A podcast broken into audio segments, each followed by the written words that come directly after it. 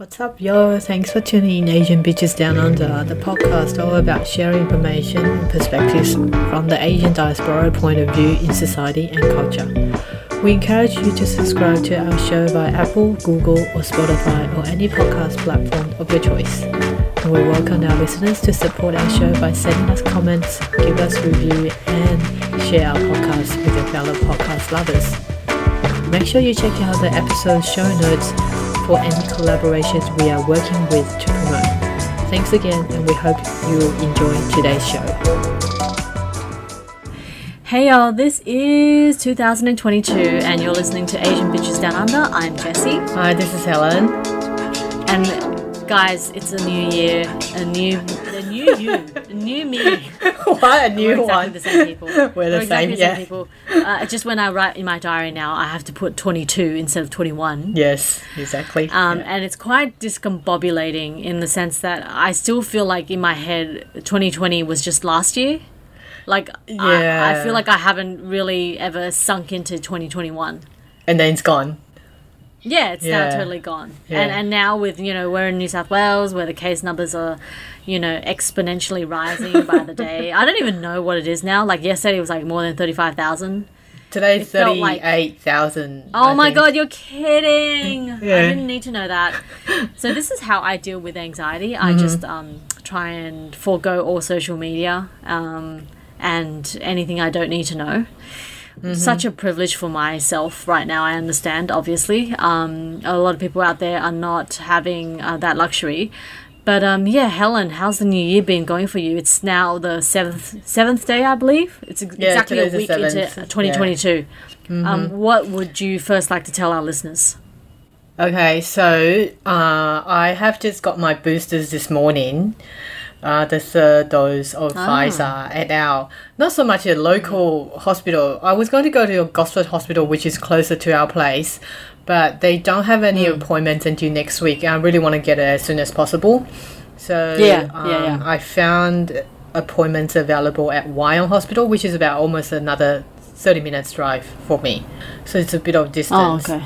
and I'm Yeah. always um, very anxious to go to the hospital. I don't like going to the hospital. Firstly, because you know you associate with sickness and you know injuries Yeah, with hospitals, yeah. and I had I've gone to emergencies a couple of times, so I don't like going to the hospital. And secondly, I always get lost in the hospital. I Oh, don't- do I you? I, didn't know this about you. yeah.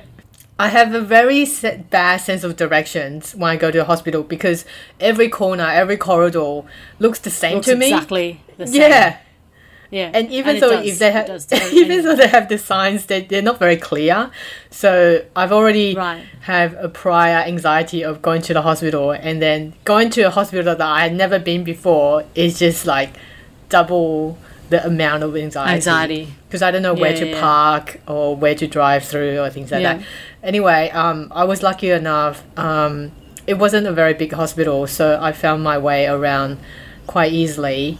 And they have very clear signs outside saying that, oh, this is COVID clinic. You come and get your vaccination here. Mm-hmm. And they have security guards outside as well, like directing. And there's a lot of elderly Mm. people as well. like maybe they can't see it properly, so they were just directing Yeah. people to go in through the vaccination clinic. So I went through two set of two sets of uh, nurses before I had my the booster.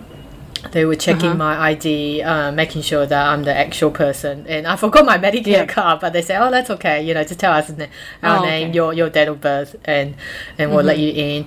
And they gave me a green sticker saying that you're. Uh, they just check through, like asking your sim- if you have any symptoms or you're okay. I just told the nurse I'm just a little bit uh, nervous um, because I've Yeah. never been here before, and they're so nice. Most nurses Yeah. I've met are so nice to the I point know, that I I, will cry for them. Yeah, they're so nice.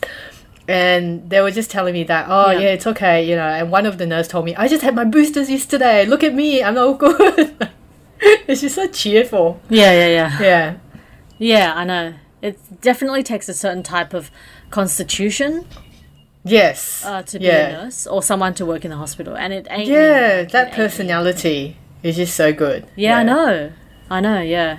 So I had my shot and then wait for 15 minutes and I left the place. Um, I left the hospital um, I had to walk like at least I don't know five minutes in the building to get out of the hospital because like I, I Oh, the yeah. nurse told me the way, but I was still very anxious of making the wrong turn.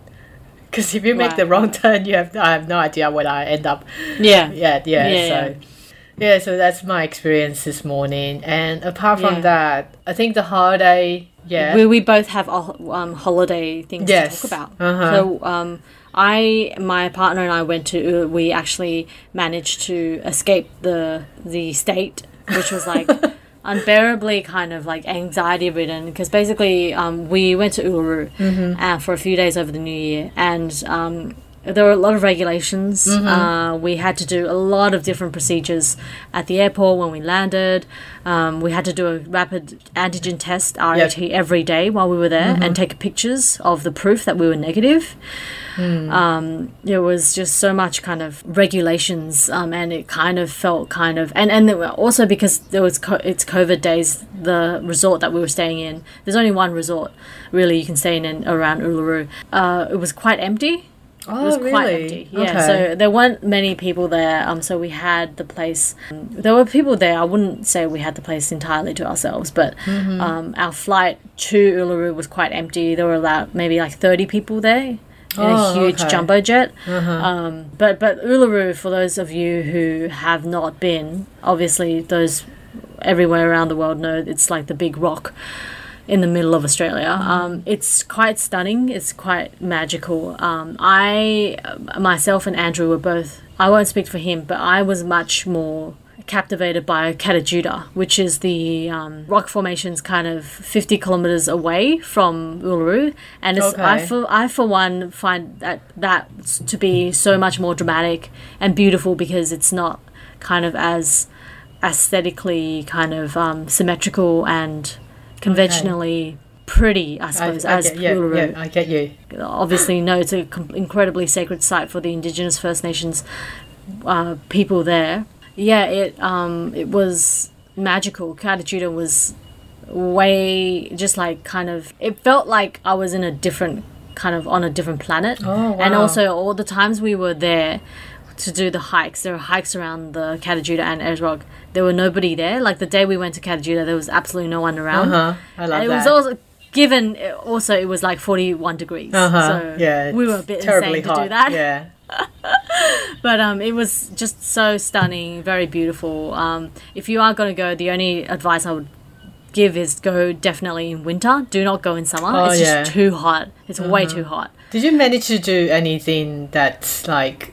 I thought there was like activities like stargazing at night. yeah um you so my favorite thing of all that we did was the astro tour Uh huh. and that was when uh, a guy took us towards like uh, this outback area near the resort and we peered through the telescope and he we looked at the stars and he used this like laser beam to identify the constellations Mm-hmm. Oh, okay. that was fucking mind-blowing that was out of this world i was like absolutely just like mind-blowing like you know when you're an adult there's not many things that blow your mind Could excite you, yeah. you know yeah, Yeah. yeah um that really honestly was like a mind-blowing experience Oh, I'm so envy now. I think my kids will enjoy have- that. My- yeah, but have you been, Helen? Have No, been I haven't Uluru? been. Yeah. Oh, okay. I think my youngest would love to go to Uluru because she loves Oh, yeah. geology things and Yeah, also science. Yeah, science. Yeah. Yeah, and we took these tours. Like there were free tours given by the resort by Mm-hmm. people who work there, like um, bush tucker tours and Oh, that's so um, nice. kind of um, Dreamtime story tours. And like there was a there was also um, didgeridoo workshop. Which we didn't Uh-huh. attend, but literally there was like nobody about, and so Andrew and I we were like sitting in the back, um, just because it was an open space. It was in the open Mm. space, Uh-huh. um, and there was this like guy who was just like so intensely giving people sort of like a very very very um, comprehensive Mm-hmm. introduction into the didgeridoo and i was just like jesus this like they're all so passionate Yeah, they're all. Uh-huh. so lovely and it's yeah it's just like their enthusiasm is just so like it's uplifting it's Mm-hmm. really uplifting it's like I, I, gather it's the same feeling you got from the nurses this morning Yeah. at Wyong hospital just like people who i, I suspect don't have the most well-paid jobs Mm-hmm. um, they're not respected in the way that say like a barrister or a judge is respected you know um, but they but their personality and their fortitude is just so like this is what makes the world a great place. You know. Yeah. Often, and I also think there's a correlation between um like oh no I shouldn't say this. I was gonna say the higher paid you are, the more assholey you are, but it's not necessarily true. Obviously, I know a lot of rich people who are actually very nice. But I also want to say, yeah, one should not obviously be measured by, you know, um, how much you get paid. That's not how you sh- one should be valued. Um, exactly. but it's just yeah, it was so nice. Like there were just there was this one shout out to this tour guide called Natalie who was just like so nice. I just love nice people. uh-huh. You know, nice people who laugh at themselves and always smile.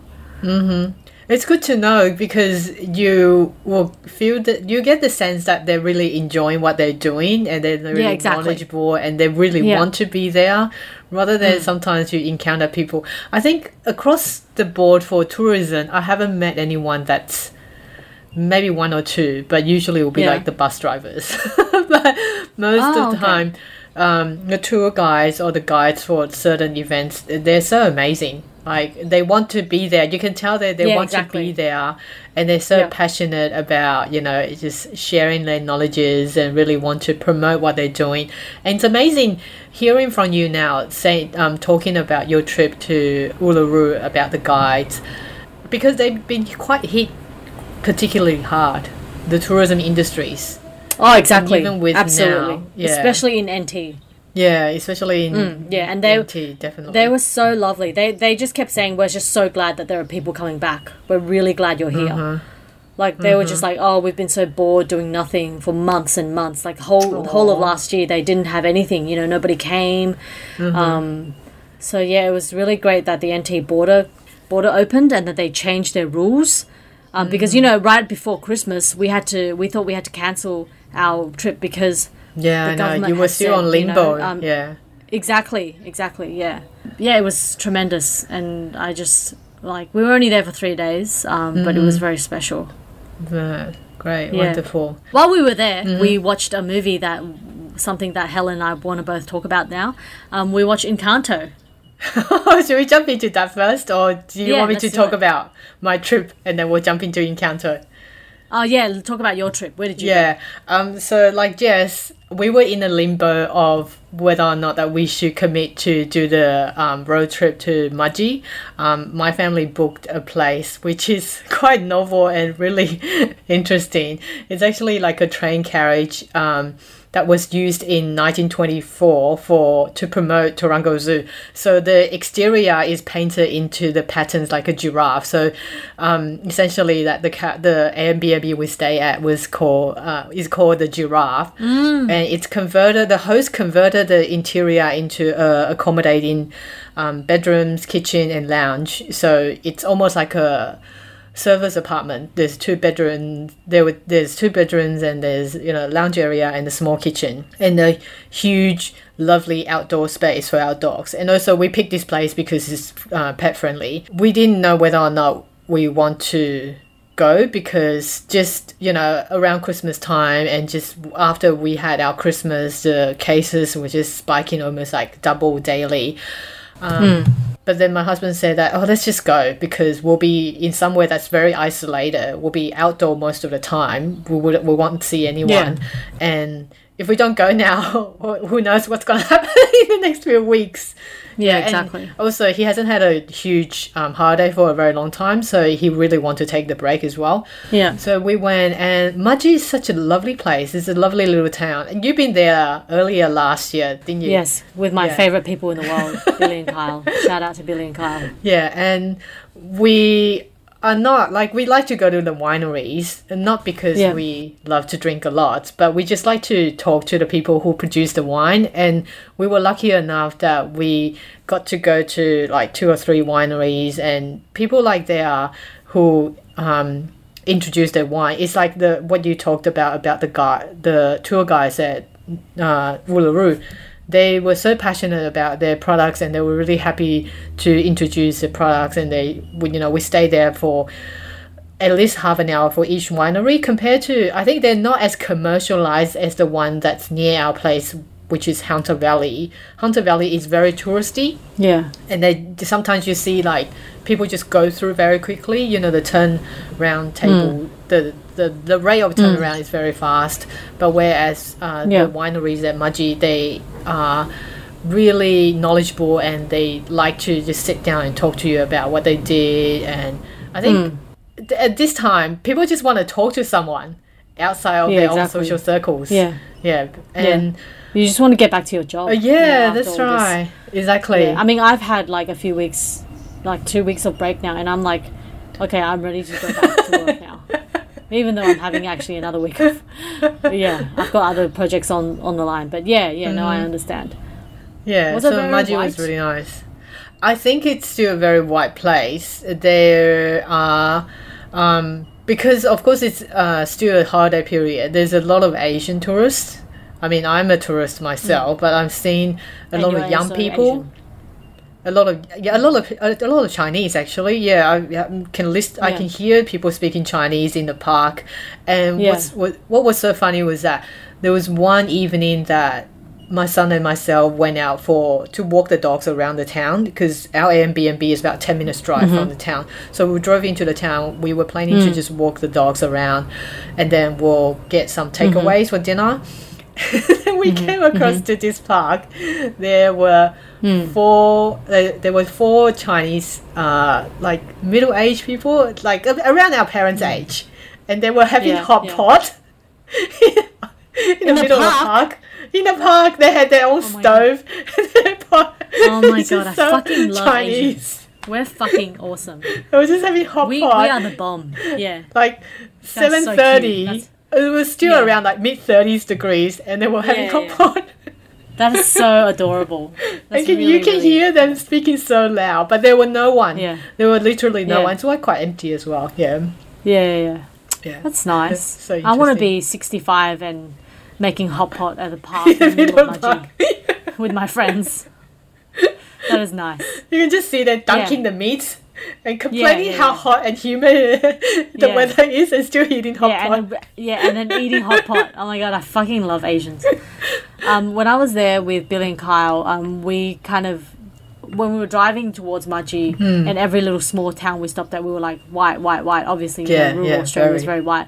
Uh, but what was really funny was that um, um, when we drove into Mudgee, we were like, okay, let's count how many non-white people we see. oh, okay, yeah. Yeah, and then literally, I we stepped, we parked in Mudgee at like in front of the uh, like a shop on the main strip, and then I came out, and the first person I saw was an Asian man. You got the jackpot. yeah, I was like, oh, okay, so I guess it's not as wide as I thought. okay. Um. So, do we want to talk about the movie? Let's move on to cultural consumptions. Yes. Okay, yeah, we've got I've got a few amazing gems I want to talk about. Um, a couple of things both Helen and I have consumed. Um, let's start with Encanto. Mm-hmm. It's the movie um, that came out I think towards the end of last year. Yeah, beginning of Pix- December. Disney Pixar. Yeah. something like that. I think yeah. it is Pixar. Yeah. Yeah, the music is by Lin Manuel Miranda. Yeah. Um, you know the famous dude who's done like basically everything. Hamilton. Ma- Hamilton. Uh, in the it? Heights. in the Heights. Um, Frozen, obviously. did he do Frozen? I thought he did Moana. I'm not quite sure if he did Oh, okay. Frozen, but he Yeah, did anyway, Moana. He did all those, yeah. and also the one, uh, who, what did we just watch last year? Um, the one with Andrew Garfield. Oh, But- Coco. Oh, I, did, he did, I, I Oh, think he oh, did Coco. Tik Boom. uh, Tik Tik Boom. Yeah, he did Tik Yeah, Boom. yeah, yeah, The music yeah, for Tik right. Boom as Yeah, well. How can I forget that Yeah. movie? That was great. Yeah. Anyway, Um, Encanto. Yeah. Uh, so it's about a Colombian family who have special powers Mm. and this miracle thing. And the at the star at the front of the movie, at the center of the movie, is this girl called Mirabella. Mirabelle? Mirabelle? Mirabella, yeah. Um, yeah, who doesn't have a gift for some weird reason. And the whole movie is her grandmother, who's a bitch, um, shaming her. Don't do that. oh my god, I know. I spent the whole movie just like telling Andrew, I fucking hate this grandma. She's so mean. She's so mean. But you know, at the end, you know, they made up, Disney movie. Yeah, they made up. Um, I just want to ask Helen, what was your favorite song? Uh, my favorite song has to be the eldest daughter, Louise, uh, when she Louisa. was yeah, Louisa when she the, the one with the super, like super strength, Super the muscle strength, one, yeah. yeah. When she was seeing how much pressure she's out under. Yeah. To Yeah, that's Kevin's favorite as well. Meet the expectations. I think. Oh my god! When I listen to that, um, I think this movie has surpassed my Helen's a crime. my crying standard than um. Oh my. Inside Out. You know that Inside Oh. Out has always been my like my top like sobbing Crying movie. movie. Yeah, yeah, yeah, because I can't go beyond not crying every time. Even if you know, like I watched like twenty thousand times of the clip of Bing Bong dying, I still cry.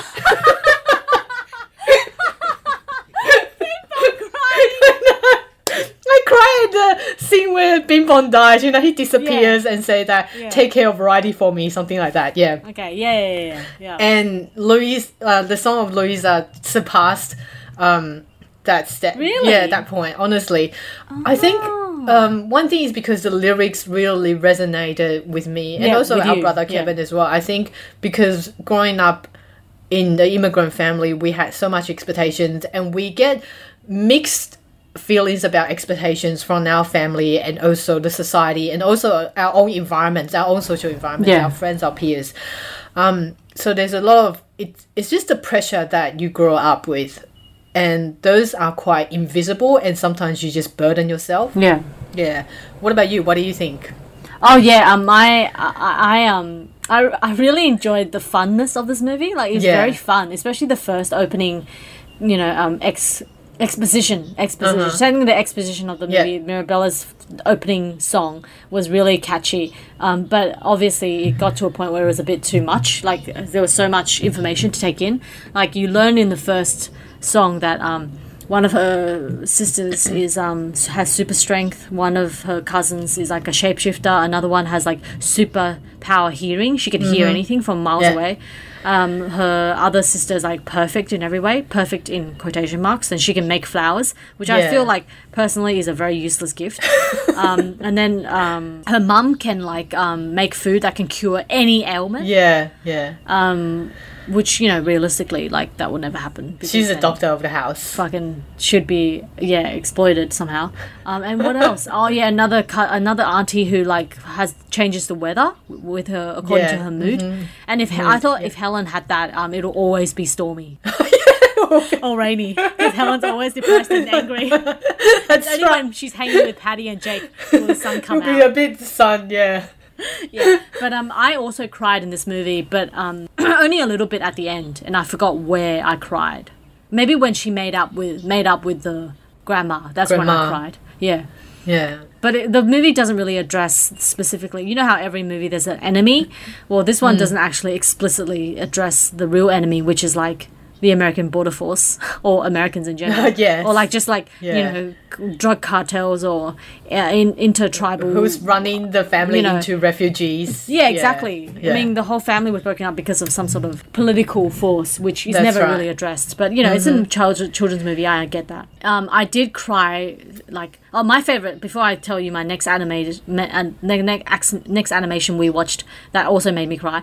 My favorite song was um, "We Don't Talk About Brew." Oh, Brew, no, no, yeah, it's yeah, so that's, good. Yeah, that's my It's so catchy. kid's favorite song as well. yeah, yeah, it's so catchy. because it has characters that come out in the middle of the movie, and you're wondering why um, this this character never really appeared from the Yeah, exactly. because it presented so many characters at the very Yeah. beginning. Yeah. and there's a, a, a very uh, mysterious character, and I Yeah. just thought that what. Like when I was watching it, I kept thinking that, geez, this family is so fucked. Yeah, I know. yeah, and and also um, what we have failed to mention is that um, this movie is quite revolutionary in that um, it is the first. This is something Helen told me. It's the Hmm. first Disney quote Disney princess um, or heroine who has glasses. Glasses and dark. I cannot believe Yeah, that. I cannot believe I that. know. I didn't even I think about that.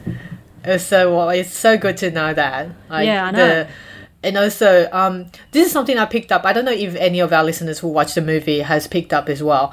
Um, Mm. The close-up shots of every characters, especially the female characters, they are not as I don't know if they did it intentionally or there's just something that they're moving towards that want to make it more realistically. I'm Mm. seeing that they the skins the skins Yeah. of female characters they are not as perfect. You can see spots, wrinkles, Oh really? uh, lines. Um, Especially her grandmother was very. I, I wouldn't say realistic, but it was very very well depicted as a Yeah. um, senior female in like a woman of color. I, Yeah. I think, yeah. That's so good. Yeah. It definitely made me want to go to Colombia, even though it did paint Colombia as this paradise. Like in reality, Colombia is like one of the most dangerous places on earth. Everyone knows that. I mean, it's not without its beauty, obviously. You know, I'm not dissing it at all. Um, but yeah, I mean, I would not ever. I, I wouldn't travel to Colombia by myself as a woman, unless I was following a friend. Oh, Amy Schumer. Oh my god! Yeah, did she go to Pur- Pur- She, she went to another one. yeah, Uruguay, she- was it? Peru, Ecuador, Ecuador, that's Yeah, right. yeah. Oh my gosh, so funny. But yeah, the other movie I wanted to talk about, which is animation, and it's like Mm-hmm. Okay. I watched two animations in like under a span of five days, which is like Helen would know. Very rare. extremely Yeah. rare for me because You don't, you don't like animation? Yeah, I usually don't like animation. Um, but this one broke me so bad. Oh my like, God. It, um, it was so good. You have to watch it, and I watched it with um my cu- my um nephews and nieces, Bruce, Russell, and Evie, Uh-huh. and um we were at um my brother's place the other day, and it was um it was so like basically it's called Back to the Outback. oh, and- okay. Yeah, it's a uh, the movie posters you've probably seen around is like kind of um, a koala and a Mm-hmm. snake and um, other reptiles. And Is it's it an movie. Australian production? I think so. It's a f- French. It's a Canadian Australian production because I saw at the end of the credits. Um, can, Canada, can like I saw a lot of French names, so I thought it was a French Australian production. But then I saw like Canadian Broadcasting had funded or something like that. Mm-hmm. Um, but this movie is about basically it's um, Nemo, but instead of Nemo, it's like a snake. Oh, Yeah, trying and to it- find. Yeah, trying to find his home, Uh-huh. and um, it kind of plays on Steve Irwin's kind of legacy.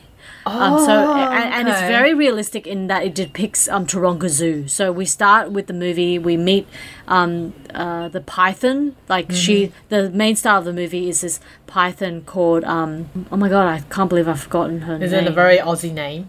uh, no, um, I think it's Miranda. No, no, it's um, Maddie. Okay. Maddie. Yeah, Maddie. That's very Aussie. I feel like it Maddie is. is very Aussie Aussie. white. yeah. Yeah. yeah. So um, Maddie is this like very venomous snake, Mm-hmm. and then um, she we see that she is like part of a show where like a Steve Irwin like figure um, brings her to the crowd, and Mm-hmm. she um, it's her first time, and she thinks oh everyone's gonna love her like the way that everyone loves like the koala. Koala's Mm-hmm. Yeah. name is Frank. But what ends up yeah, but what ends up happening is um that everyone kind of despises her. Everyone like the the humans think she's scary because you know she's venomous. Hmm. But um the movie humanizes her and her relationship with Aw. um like there's uh, two other two or three other reptiles and this uh, alligator. I mean crocodile. And um, it's kind of it's the the thing I love about this movie is not just that it humanized like it's such a great stance. Like I was talking to Andrew, who's a vegan, so like Mm-hmm. it's such a vegan sort of pro vegan film. Obviously, that it Yeah. kind of makes you think of all animals are like there's kind of a hierarchy in animal kingdom. Like, yes. um, you know, if we think about dogs, people own dogs and they treat them like family, whereas like we eat pigs. Like, what? Where is the correlation in that? It just doesn't seem contingent. You know, it doesn't seem correlative of your values.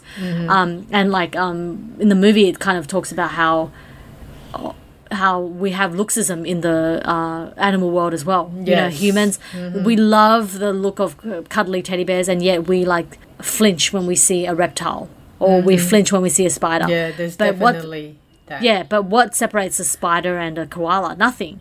Like they, they still have minds and brains. Yeah. Yeah. they're the same creatures. Yeah, um, and this this this um this movie so beautifully assesses this toxic um tendency of looksism of like uh, the hierarchy that we have. Um, you know, towards like fluffy, cuddly, aesthetically pleasing looking creatures, uh, uh, and the way in which we don't like or we fear these like quote unquote like venomous creatures. They are venomous, but like they don't deliberately go out to kill humans. You know, it's really about like finding your own family, and I really like lost it when Aw. we we we saw that bit, and um, it was it was pretty heartening. Yeah. Okay, I'm gonna get my kids to watch that probably. Oh, you have to watch it. I would watch it with you. It's so, Uh-huh. and the song in it, um, Maddie's Lullaby. Um, and the, by the way, the music um, and also Tim uh, Frank the koala is voiced by Tim Minchin, who I know I Helen love loves. him. I know, and, I- and I'm I- I pretty sure he wrote some of the music as well. Okay. Oh, that's Yeah, brilliant. Yeah. the music in there. There's one song that's just absolutely to die for. It's called um, Maddie's Lullaby, and Uh-huh. it's kind of like the song that um, the snake her mum sung to her while she was still in her egg. It's really sad, yeah. But um, thankfully the song's not too long because I don't like like really long interludes. Yeah, I love Tim Minchin. It's he's yeah, a brilliant he's- dude. He's so good. Yeah. Like if our listener doesn't know him, he's the creator for Matilda the Matilda musical. the musical, yeah. Yeah, I, I, I don't know. I, I, I can't say that I didn't cry in that musical because I Yeah. cried so much in that musical. So Yeah, he's yeah. so good of writing songs and music Yeah, that will just pierce your heart. Yeah, I think. yeah. Yeah, Well, this movie is just beautiful and fabulous. fantastic. Yeah, back to the outback. hmm Okay, I'll look it up and definitely watch it. Okay, your turn. You've been seeing some drama, Yeah, Korean I- drama, Helen. I started to watch The Silent Sea, otherwise known as The Sea of Tranquility. Apparently, that's actually the literal uh, translation title. And I'm gonna try my best not to ruin the Korean name. Gyo Yu Bada. Yeah. Mm-hmm. the Silent Sea is on Netflix at the moment. We're up to episode three. I want to watch it because I don't really see much of the Asian production do space genre, and I think it's such a big step for the Asian productions to actually break out of the normal genres that almost become like a standard for Koreans and Taiwanese and Japanese drama. It's always about family, love, careers, and pretty much that's about it. Or maybe financial industry. Sometimes they they are like in certain specific industries or professions, like in the law or the um, medical professions, but the Silent Sea is based in like a dystopian. you just got cut out there. That's so weird. Wow, that's never happened. Yeah. Okay, I, I didn't I stop recording. Yeah, So I, I, keep I continue. yep. Yeah. So the Silent Sea is based in this um, like a space crew. They're trying to retrieve some sort of samples in a space station up in the moon, and you have you know um, the crew, the captain. There's two doctors, and there's one um, actress that I want to emphasize, Bae Donna. She's the one who plays Professor Son, and I just love her. She's also she also played a doctor in The Kingdom, the like period period drama that involves zombies. That's like Oh, yeah. started in 2018 or something like that. That was very popular when Mm-hmm. he first started. So I think she's such a brilliant um, actress to play this role that I just love the roles that she played because she doesn't pick up the script that involve any romance.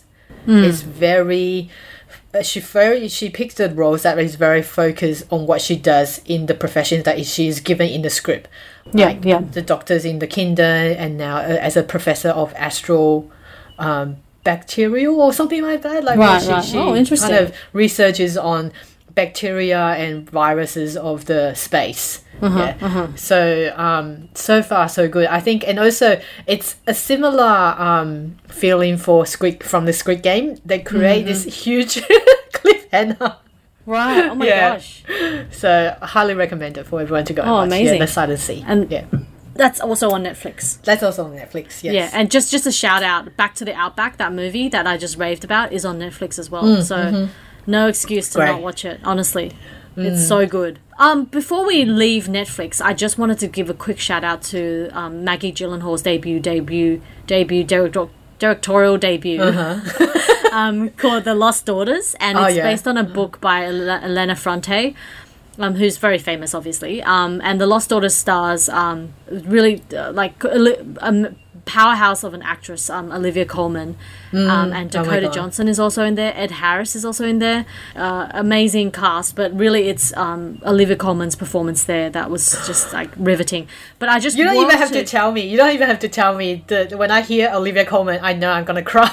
yeah, yeah. Honestly, I just I was really kind of I needed to be prepared for this movie because I I knew kind of I've seen the trailer many times and the trailer really encompasses the tone of the movie, and I knew that I had to be in a particular mood, um, kind of contemplative and insular. Like you, this is not a happy movie. Okay, this is gonna make you not want to have kids. Honestly, that's what it. I, that's what kind of what I came away feeling. But um, very briefly, The Lost Daughters follows the story of a fifty-something-year-old woman. Uh, sorry, she's 40, 48 she says that explicitly in her in the movie. She's 48 and she's holidaying by herself in this Greek island. While she's there, she's kind of on a sabbatical. She's a linguistics professor of some Okay. sort. Um, translation. She's like um, a translator of Italian Wow. and she um she's there by herself and during that time on the first few days that she's there by herself um, a very loud greek american family come to the island. And the island resort is quite small. And so she starts seeing the same people over and over again. And then she starts noticing a young woman with a young child. And the one day the young child goes missing. And then olivia colman's character finds her but then um, what happens is she steals the young girl's doll, who she's like obsessed with. Like the young girl is obsessed with this doll. It's just like a small doll. And um, Olivia Colman's character, whose name is Leda, she steals the doll. And the whole movie is really about her um, reflecting on her own um, relationship with her two kids, who we end, yeah, who we end up finding. We found out that. Well, I don't want to spoil it for you because I want you to see it. Yeah, I want to Um, watch but it. we f- we we find out things about her own past because like Uh-huh. When we see a woman in this is a thing like we when we see a woman a middle-aged woman by herself we always society always just kind of assumes that she's lonely as though like aloneness means a loneliness but it's Yeah. not the case you know and then slowly slowly the movie mo- moves through flashbacks Okay. and the, the younger version of um, Olivia Colman is played by Jessie Buckley, who's like amazing, and she has such a great face, like Olivia Colman's face. This movie um, was just. I don't know if I want to see it again, but it's one of the I'd say it's one of the best movies I've seen in a long time. Um, in the way that Roma was such a great movie, but I would never see it again just Uh, because so like it- traumatic. it's so traumatic. I know. It's really traumatic. I actually felt like uh, I remember thinking during the time I was watching The Lost Daughters, I was like, okay, what what kind of stupid movie do I have lined up right after? You need to change your mood. exactly Yeah, to yeah, before yeah. bed I because know. um and, and in my back of my head I had um Spider Man Far From Home lined up because I wanted something stupid to like relax me. Uh-huh. Uh, yeah, because Roma. After I watched Roma a few years ago, I immediately after because I was so traumatized, I watched The Bride Wars, which is yeah. the best Stupid like movie. de-stressing movie ever because it's so fucking ridiculous. Yeah. yeah. Okay. Let's move on to books. Uh-huh. Books, I'll quickly mention, I started reading Nikki Gemmell uh, Dissolve. Um, Oh yes, I forgot Nikki to Gemmell's write- Dissolve. Gemmell, sorry, Nikki Yeah. Gemmell's Dissolve. I've got it right here. Yeah, which me. is oh my god, that tore me to shreds. I love Oh that really? so much. Yeah, I think that's what I was thinking when reading it. I'm like, Jess could have wrote this, and if she didn't write it, if she's reading it, she would love this because she love this kind of writing, that narrative, something that embraces your whole mind, as in you know you just. Uh, Nikki writes in a way that it's just she's writing it. You can just tell it's so smooth, just comes out from her mind. She's no pretentious. Um, Yeah. editing about what she writes and she incorporates about uh, a lot of female artists uh, the experience with their fa- a male romance uh, encounter throughout their careers Hmm. and she um, i guess uh, this is like a semi biography i don't know Oh, it's totally a memoir. Yeah. Okay, it's a, okay a memoir of her experience of falling in love, and she gets conflicted feeling whether or not that she should continue her romance or she should continue her writing career, which she's always been like having like a, a fear of not telling everyone that she has a passion for writing. Um, yeah, so this book, um, Nikki Gemmell Dissolve. The journey of a creative woman roaring into a man's world. Yeah, highly recommended as well. And it's not hard to read, I think. Yeah, it's very easy to Oh read. yeah. Uh, also, I, that's a copy I gave you, right? No, I got this from uh, the YWCA. The Oh. prize I got it last year. Right, no wonder, Like a because- feminist pack. Yeah, because I was Have like, why got- are you yeah. not seeing my millions of scribbles down the margins? yeah. yeah, because um, I actually yeah, I, I have the copy now here with me on my bookshelf behind me, and it's terribly margin scribbled because Uh-huh. um, I'm like, oh, this is the what he did. This is what happened to me, and Yeah, I, I- know yeah, you I- will feel so much related to yeah, it. I think. yeah. absolutely, yeah. Yeah. And I wanted to give this to a friend of mine, um, actually someone in my partner's family. But then, like, um, I realized I had a lot of scribble, like personal stuff in there, so I You don't want them to, not know. to. Yeah. Uh, what Yeah. about you? Um, I really am trying to like every single first of July, every single year for the Uh-huh. past four years. I start a book in which, like a notebook, in which I put down all my books that I've read because I want to just calculate how many books I read a year. I honestly don't Uh-huh. know. I have no idea. Like you, it could be twenty, it could be hundred. I Yeah. honestly just don't know. So this year I really want to do it, and um, I, I'm just gonna write the books on my notes page on my phone because like I just keep yeah, losing the be good. notepads. You know. Yeah, yeah, Yeah. Um. a So so far, I have read two books so far this year, and I've just Uh-huh. almost finished one today. Um. It's um one. The first non-fiction book is called The Critics Circle, um, by Phillipa Chong, and it's about book criticism, specifically Uh-huh. fi- fiction book criticism, which is like. Mm-hmm. Amazing. It, basically, Phillipa Chong's a scholar from Princeton or Harvard, one of them, and she writes. She basically has um, spent years uh, interviewing fiction book critics and you know trying to understand what their what their role is in society and how they do their jobs because it's such an interesting Yeah. space since fiction book reviewing has no lacks a sort of formal institutionalized set of guidelines you know and you don't need to be accredited to be point a of view. I know, Yeah. and, and, and anyway, like, different. peop- yeah, and you go to book reads, there are reviews, you know, and and what Yeah. what I found so interesting was that she really pinpointed the fact that um, with book criticism, it's so interesting because like it's the only art form where practitioners are also the reviewers. Like you won't, for instance, Okay. you won't get Yeah, film, yeah, yeah. you won't get film directors reviewing other films. You know, there are like specific film critics that review films. Like you won't get a ballet dancer talking about another ballet dancer. You know, there are actual ballet reviewers. Whereas with book reviewing, um, often it is writers themselves, like fiction writers themselves, reviewing other fiction writers. Yeah. And that really opens up the space of um, a very complex mirage of potential conflicts. You know, for instance, you don't want to be too mean to someone in case in the future they're mean back to you. You know, there's so many things that made me think, wow, should I have written that Iwa Ramsey? You know, yeah, yeah, you're protecting that I yourself now. I mean, yeah, I'm like, wow, like I, I, I, there's so many things I'm learning about. Like, I'm not saying I regret it, um, but it's definitely made me think about a lot of my own reviewing, um, and it's such a sort of wonderful world of. Um, because it's so unregulated, it's like, wow, there's so many potential kind of conflicting problems that can happen you know but but the world of book reviewing itself is so interesting and fascinating to me and this book really delves into it so easily like i finished this book in two days it's very easy to read um, uh, the fiction book i read was um, invisible man by ralph ellison which my agent had told me to read um, I really barely could get through this. It was really, really hard. I, I just, I don't think I, Oh, no. my brain just doesn't doesn't function well with anything written like more than twenty years ago. Yeah, the language would be very different. which is obviously a limitation of my own. I completely agree. Like I'm not. Yeah, like I just picked up. Um, here I'm going to show you here, Helen.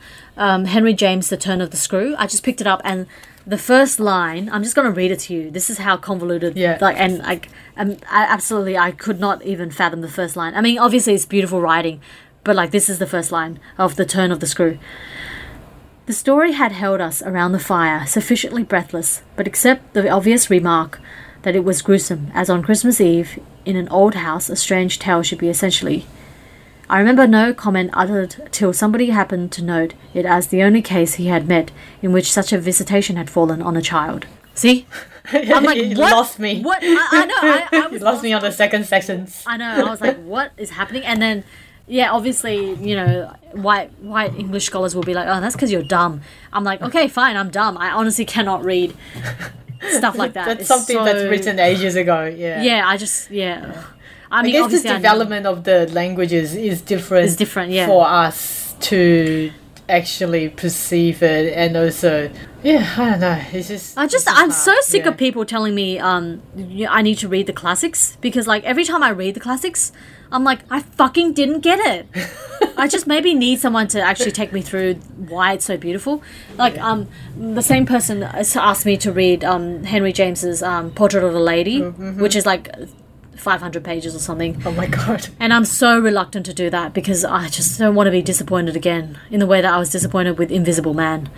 Oh, but what's not disappointing is this book, which I'm almost finished, and I've just um, re- reread starting Oh, from okay. yesterday. Katie, Katie, Katie Kitamura's, uh, um, separation. a separation, which is her, actually her third novel, right Mm. before Intimacies, and um, I just I've really decided that she's my favorite fiction writer, hands down. Nice. She's just so brilliant. I just every word of a sentence of hers is just remarkable.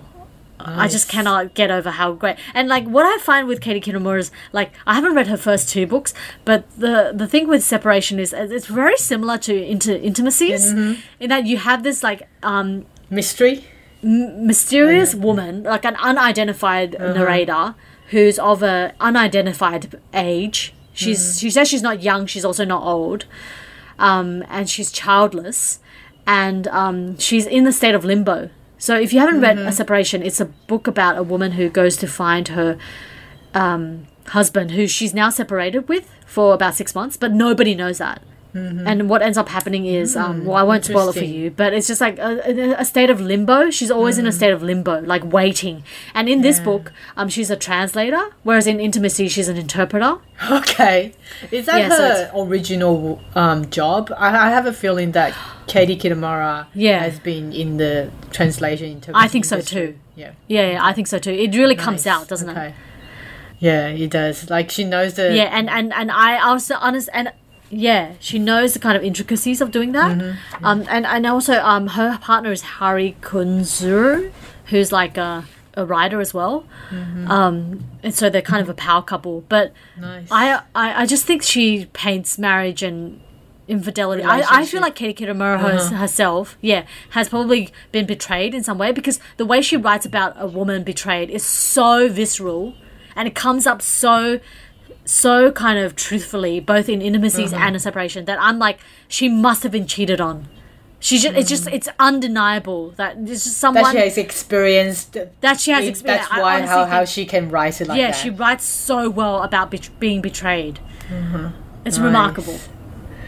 Amazing. Okay, I think that's all the books I want to talk about. Yeah. let's take a break and we'll be back to talk about jump into the main topic Yeah, for this the news. Well, yeah, we'll, we'll talk about the news news. that have, um, yeah, the women in that are making headlines, the biggest headlines since um, the beginning of this year. Yeah. We'll be right back.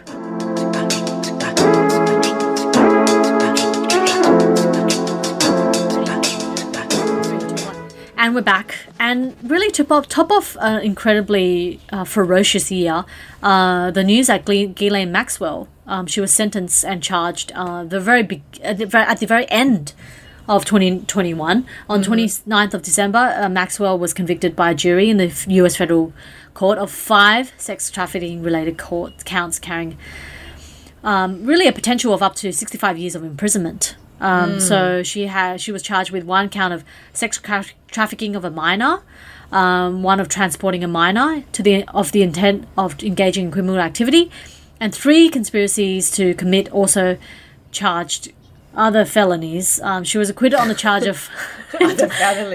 Okay. yeah um but uh but what's oh, i think um what's coming to light is that one of the juries now jurors one of the people on the jury jury is now like hiring a lawyer because something Oh, new has happened like Okay. um i think it's like she i have to look it up actually it says that um Ghislaine Maxwell's lawyers call for new trial after jurors' sexual abuse claim. So I think a new what's happened according to the ABC, what's happened is that the the juror said he also did not recall being asked about his experiences with sexual abuse ahead of the trial, and I think he might have been. So you know, like they before a before you enter a jury, you have to, you know, you're you're Declare asked, a lot of yeah, stuff. declare if you have all these, and then one of them um, has actually said um, that he wasn't asked that. So, Oh, okay. which is pretty fucked up. Which means like the whole conviction trial could be in shambles now Yeah, because of this yeah. Uh-huh. new news. Goodness. Yeah, Yeah. big news. I mean, like, um, it's it's a really big case. I, it's just like Yeah. ongoing, and um, a, a lot. The world is looking at this kind of big, big case in terms of like. I mean, she, she, and the news of Ep- Epstein. You know, what I am most intrigued with, like, what kind of relationship he she had with Jeffrey Epstein. Yeah, it is really fascinating. I think it's been going on for so long now, and Yeah, ever since that Jeffrey Epstein died in the jail from unknown reasons, up until Yeah. now, they're not really investigating. So-called suicide. that. So-called suicide. Yeah, so-called suicide. Um, Maxwell's been taking up everything on herself, and only the other day that I found out she actually. She's either got a husband or she's got a fiance or some, Yeah, and then he divorced who- her or something. Yeah, he divorced her right after she was arrested or she's been sentenced or something like that. Yeah. Yeah, he's like 20 years old younger than her or something. Oh, really? Yeah. Oh, okay. Interesting. Initially, Big he was supporting her, and now I think because the sentence came out, he's like quickly. Right. Oh, right. Okay. Yeah. Most, Yeah. a lot of men would do. You know, they just Yeah. save yourself or something like that. Yeah, Yeah, you- yeah, you yeah. worry about if he gets, you know, found out of connections Yeah. to, you know, any of the cases. Yeah. Obviously. Yeah. Yeah. Um, another big news was um, the news that Joan Didion had died, which we kind of touched on at the end of last year. Yeah. But I wanted to bring it back just to mention um, the incredible books that she wrote. Um, my favorite being The Year of Magical Thinking, which is about her husband dying suddenly. yeah, the grief. Yeah. Yeah, it's really a book about grief, and it's extraordinary in its simpleness and shortness. I like the length of the book; it's really short. Um, she wrote fiction books like um, uh, A Book of Common Prayer and Play It As It Lays, which neither of which I've read because I'm just not. I don't lean towards fiction the way that I lean towards nonfiction. Mm-hmm. So her nonfiction works are like I've said, The Year of Magical Thinking. Um, Blue Nights is another one about her death of her daughter, who I believe she adopted. I think um, Quintana. This is a woman who's gone through a lot of grief. Like she lost her daughter a few, I think only like maybe within a year of losing her her husband. Quite be hard. devastating. Yeah.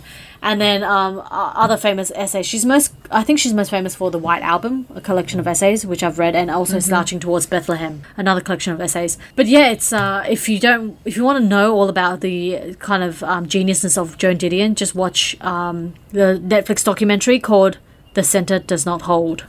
Yeah, It's very she's a inspiring. documentary of herself. Yeah. Yeah, it's very inspiring. And uh, uh, finally, um, what I want to mention, I mean, I want to mention two other things. Um, uh, Emma Watson has made headlines. Um, Yeah, I didn't know she- about that. Yeah, Talk so us she's through. been accused of being anti-Semitic. Um, when she posted an Oh, image okay. of on Instagram showing a photo of a pro-Palestinian protest with the banner "Solidarity is a verb" written across Mm-hmm. it, and um, in the comments section she she quoted uh, Sara Ahmed, who is a scholar, a feminist intellectual scholar. And the quote reads Solidarity does not assume that our struggles are the same struggles, or that our pain is the same pain, or that our hope is the same future, is for the same future. Solidarity involves commitment and work, as well as the recognition that even if we do not have the same feelings, or the same lives, or the same bodies, we do live on common ground. And she was thr she was accused of being anti-Semitic, like which just happens all the time when you're like pro-Palestinian. People are like, "Oh, you don't like Jewish people. You're anti-Semitic," which is like, uh, yeah, the basis of which I, the reason why I was fired from an eastern suburbs private girls school. about that now? Yeah, when I went to, well, yeah, well, everyone knows because I've spoken about it so many times on the podcast.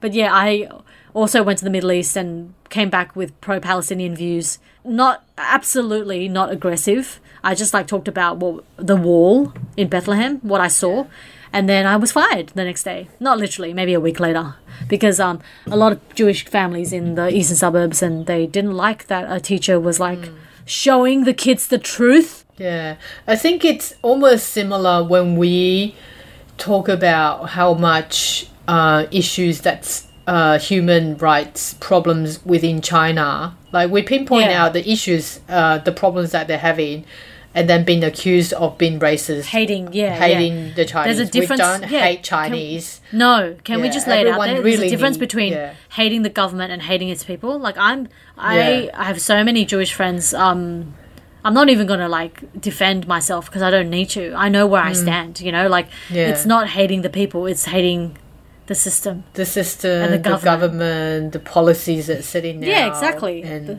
the just the problems. Yeah. Yeah, Um, finally, do you want to talk about Elizabeth Holmes? Liz Ho. Yeah. So um, I. I spent a lot of my twenties looking up to this woman called Elizabeth Holmes because I'm you? kind of I was at the stage in my yeah I did I was really addicted to her because like when I was in my 20s, I really didn't know what I wanted to do or be. So, like, I wanted to be a politician. I wanted to be, like, a judge. I wanted to be, like, um, someone in some sort of power, right? So, I looked up to women who were young and, like, power driven. And Liz Holmes was, like, this 19 year old who dropped out, who dropped out of Stanford and created her own company. And, like, within, like, a few years, she became a billionaire. It was insane. She was just so inspiring. Yeah. And she was, like, the walking um, image of Steve Jobs. She really like yeah, calculated female her, version. yeah, she calculated her appearance so meticulously, and she Even her such a low speech. voice. Yeah. Yeah, um, she changed her voice. Everyone knows this now, but her voice was really what captured me in the beginning. Mm-hmm. Um, and uh, but recently, yeah, but you know, um, the book Bad Blood came out, um, which Helen, I know you've read. Yeah, exposing. Probably the best Yeah. yeah, probably the best nonfiction book I've ever read. Um, Bad Blood is so so good. It's like uh, incredible. It's like when I was reading it, it felt like watching a Die Hard movie. It was so riveting. Yeah, it was amazing. Um, but uh, what happens? So her company Theranos, which claimed to um, do basically what a blood test does with one prick of the finger. Yeah, one drop of Um, blood. Yeah, one drop of blood. Um, it was found out that was all fake. She was a liar. Da da da. Um, so um, a few days ago, she was found guilty on four of the eleven charges of fraud. So she was found guilty of one count of conspiracy to, to defraud investors and three counts of wire fraud against investors. And she is now faces an in uh, sentencing that hasn't been set but she has Mm. pleaded not guilty and expect is expected to appeal. Um, what really shocks me, Helen, is that she's still only thirty-seven. I know, and she's It's been just- through that Uh, much. all this, yeah. oh my god. I love, yeah, I love the podcast, um, The Dropout, which is actually going to be made into a movie now, starring Amanda Seyfried. Mm-hmm. Oh, wow. Which I just think is amazing because I love Amanda Seyfried, and she just, I know she's going to pull it off so She well fits because she has into the character. Eyes. Yeah, she has those massive, intense eyes of that Elizabeth Holmes has.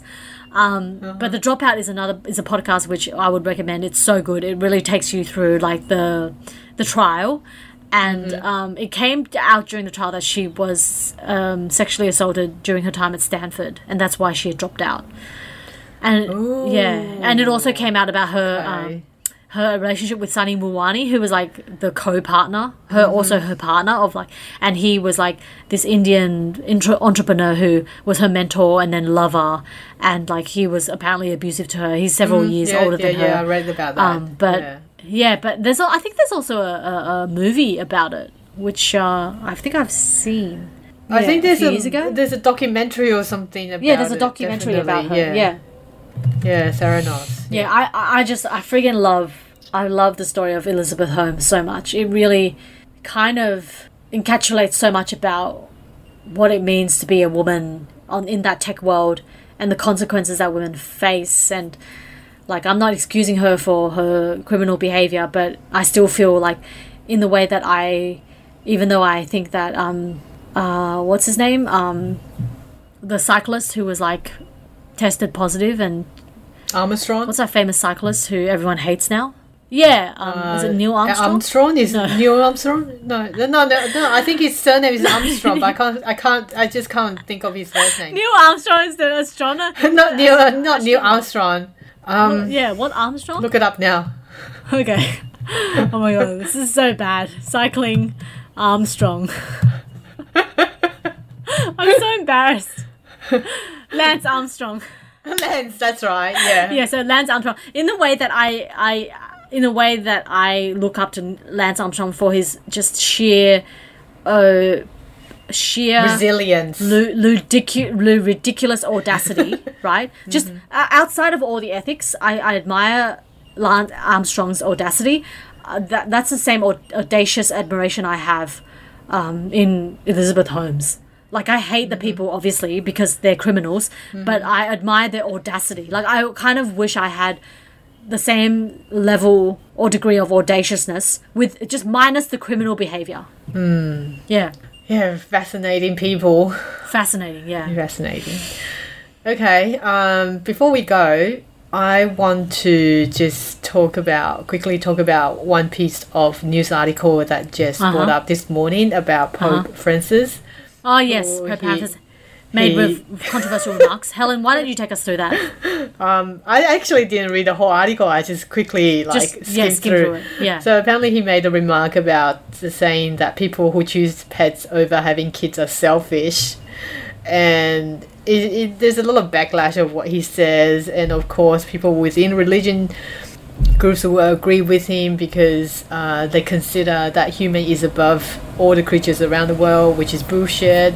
I just feel like the supremacy of human that regards themselves as a higher moral creature and really determines what is humanity because he emphasized the word humanity saying that oh if you don't have Yeah. kids you know you're not human enough i think you know th- even the word the, that word is really sickening like who really determines what Exactly. is really constitute as hum- humanity you know Yeah, and what is there should be another more appropriate word because i do feel like most animals carry more humanity than a lot of humans Yes, yes, I agree.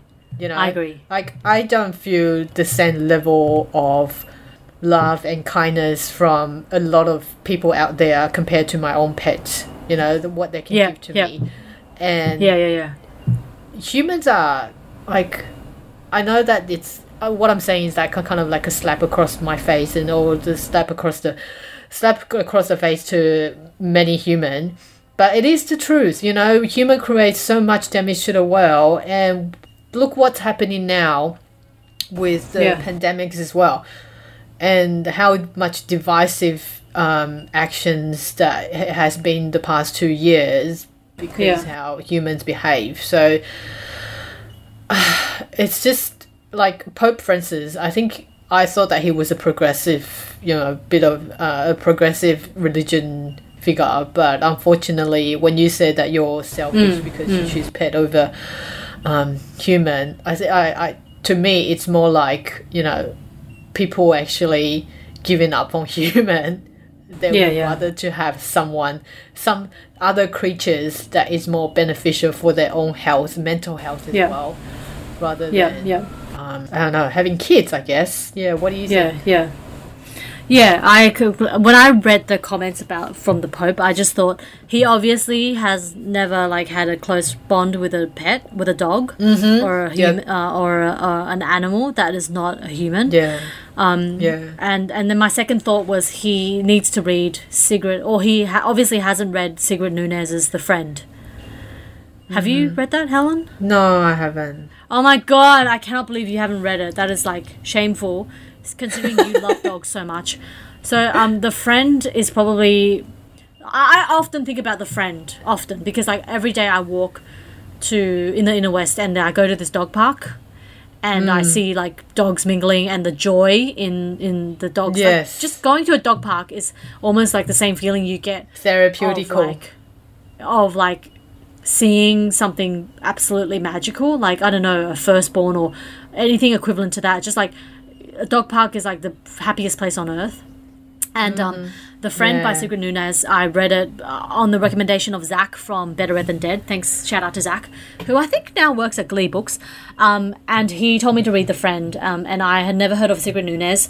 Um, and the the friend is a book about um, grief and the dying of a friend who basically like the narrator takes on the dog that the dying friend who's now dead um, has left behind and like honestly that book just made me think uh, when i finished that book and it's also very slim it's like about 150 pages um, after I read the book, I literally just put it down and thought I never need to have another relationship with a human being. I just need to have a relationship with dogs. Honestly, that's what it made me feel. Definitely. and that's why I just think Helen, you need to read it because like, it's just like so such a Helen book. yeah. It's such a. Helen book. Like whenever I say that um, I prefer dogs over human. Like people give me the, they just give me like the eye. Like what? like y- those people would never understand. Like it- if people who have the same um, experience like me, who have have have had dogs or have dogs now, or even pets, you know that the connection and the bond, and like just said, the joy that you see from the dogs just little things they just take they're not like human they take for granted for a lot of things and they pick up um, they're so grateful for just the little attention that you give them Yeah, exactly. and just before we start recording i let my dogs out and um, the only way that i can get them back indoor is by using food like i give them dental sticks after their that morning toilet Yeah. break yeah and yeah. one of my dog Jake, he just like bounces around and he twirls and then he you know shakes his Yeah. you know yeah. just the happiness that you see from a dog yeah.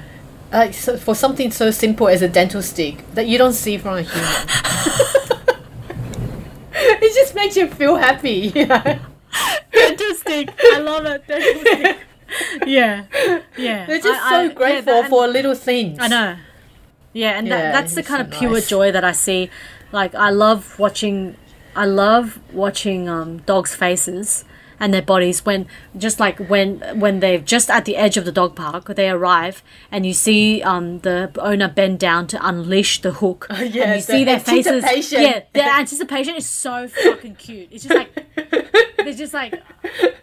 Yeah, they're just so beautiful. yeah it's so good they're the best okay Okay, well, I've just I've just sent Helen the link to Okay, and I think she should fantastic. totally read it. Okay, I'll Yeah. look it up. Okay, so that's the end of our episode. Remember to subscribe to our podcast on Spotify, Google, and Apple. Remember to give us a five star rating, and we'll welcome our listeners to send us fe- your feedbacks and any topics you would like us to explore. Check out our updates on our socials and make sure you share with your friends to help us to extend the visibility of Asian Bitches Down Under and let's continue the intersectionality in the podcast industry. So that's it from us today. We'll talk to you next week. Yeah, and stay safe, everyone. Stay safe, guys, and we'll talk to you next week. Okay, bye. Bye.